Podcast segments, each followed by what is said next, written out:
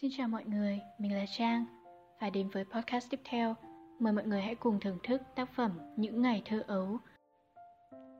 Chương 4 Trong lòng mẹ. Tôi đã bỏ cái khăn tang bằng vải màn ở trên đầu đi rồi. Không phải đoạn tang thầy tôi Mà vì tôi mới mua được cái mũ trắng và cuốn băng đen.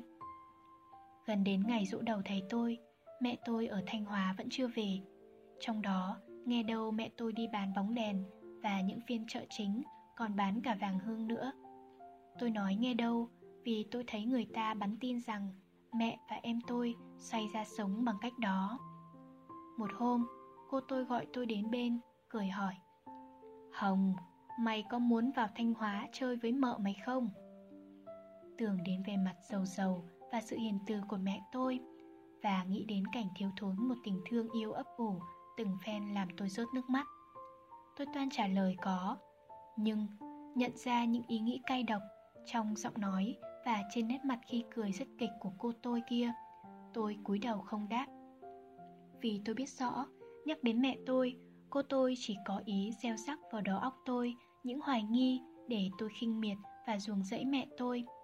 Một người đàn bà đã bị cái tội là quá chồng, nợ nần, cùng túng quá, phải bỏ con cái đi tha hương cầu thực. Nhưng đời nào tình thương yêu và lòng kính mến mẹ tôi lại bị những dấp tâm tanh bẩn xâm phạm đến. Mặc dầu non một năm dòng, mẹ tôi không gửi cho tôi lấy một lá thư, nhắn người ta thăm tôi lấy một lời và gửi cho tôi lấy một đồng quà. Tôi cũng đã cười đáp lại cô tôi. Không, cháu không muốn vào. Cuối năm thế nào mợ cháu cũng về. Cô tôi hỏi luôn, giọng vẫn ngọt. Sao lại không vào? Mợ mày phát tài lắm, Có như dạo trước đâu. Rồi hai con mắt long lanh của cô tôi Chằm chặp đưa nhìn tôi. Tôi lại im lặng, cúi đầu xuống đất.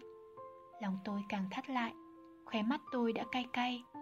Cô tôi liền vỗ vai tôi, Cười mà nói rằng, Mày dại quá, cứ vào đi, Tao chạy cho tiền tàu. Vào mà bắt mợ mày may vá sắm sửa cho Và thăm em bé chứ. Nước mắt tôi đã dòng dòng rớt xuống hai bên mép, Rồi chan hòa đầm đìa ở cằm và cổ. Hai tiếng em bé mà cô tôi ngân dài ra thật ngọt, Thật rõ, Quả nhiên đã xoắn chặt lấy tâm can tôi Như ý cô tôi muốn.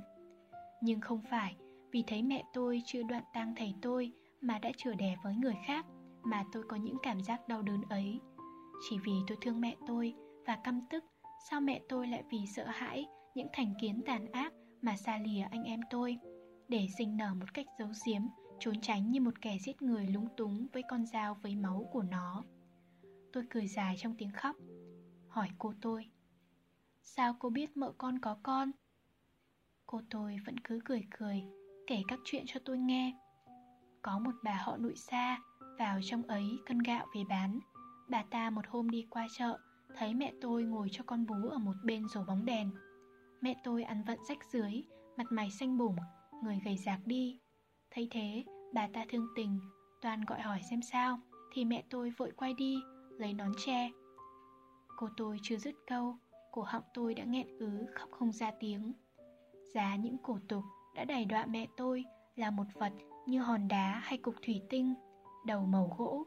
Tôi quyết vồ lấy ngay mà cắn, mà nhai, mà nghiền cho kỳ nát vụn mới thôi. Cô tôi bỗng đổi giọng, lại vỗ vai tôi, nhìn vào mặt tôi, nghiêm nghị. Vậy mày hỏi cô Thông, tên người đàn bà họ nội xa kia, chỗ ở của mợ mày, rồi đánh giấy cho mợ mày báo dù sao cũng phải về, trước sau cũng một lần xấu, chả nhẽ bán sới mãi được sao? Tỏ sự ngậm ngùi thương xót thầy tôi, cô tôi chập chừng, nói tiếp. Mấy lại rằm tháng 8 là rũ đầu cậu mày, mợ mày về dù sao cũng đỡ tuổi cho cậu mày. Và mày cũng phải có họ, có hàng, Người ta hỏi đến chứ. Nhưng đến ngày dỗ thầy tôi Tôi không viết thư gọi, Mẹ tôi cũng về. Mẹ tôi về một mình, Đem rất nhiều quả bánh cho tôi và em quế tôi. Chiều hôm đó, Tan buổi học ở trường ra, Tôi chợt thoáng thấy một bóng người ngồi trên xe kéo giống mẹ tôi. Tôi liền đuổi theo, Gọi bối rối. Mợ ơi Mợ ơi, mợ ơi Nếu người quay lại ấy là người khác Thì thật là một trò cười tức bụng cho lũ bạn tôi chúng nó khua vuốt inh ỏi và nô đùa ấm ĩ trên hè. Và cái lầm đó không những làm tôi thẹn mà còn tồi cực nữa. Khác gì cái ảo ảnh của một dòng nước trong suốt chảy dưới bóng sâm đã hiện ra trước con mắt gần dạn nứt của người bộ hành ngã gục giữa sa mạc.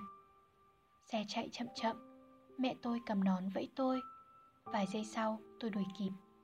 Tôi thở hồng hộc, chán đẫm mồ hôi và khi trèo lên xe, tôi díu cả chân lại.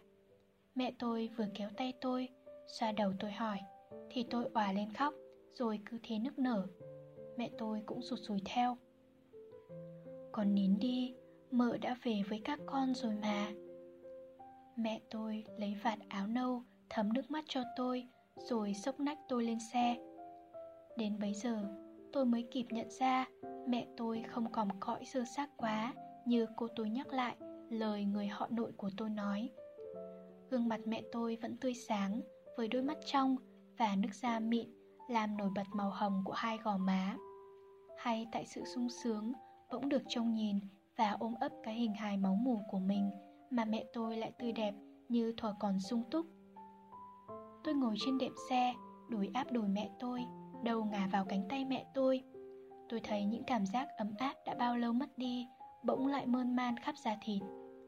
Hơi quần áo mẹ tôi và những hơi thở ở khuôn miệng xinh xắn nhai trầu và ra lúc đó thơm tho lạ thường. Phải bé lại và lăn vào lòng một người mẹ, áp mặt vào bầu sữa nóng của người mẹ, để bàn tay người mẹ vuốt ve từ trên trán xuống cằm và gãi rôm ở sống lưng cho, mới thấy người mẹ có một êm dịu vô cùng. Từ ngã tư đầu trường học về đến nhà, tôi không còn nhớ mẹ tôi đã hỏi tôi và tôi đã trả lời mẹ tôi những câu gì.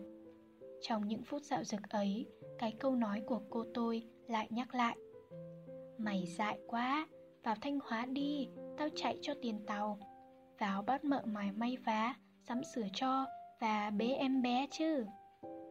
Nhưng bên tai ù ù của tôi, câu nói ấy bị chìm ngay đi. Tôi không mảy may nghĩ ngợi gì nữa.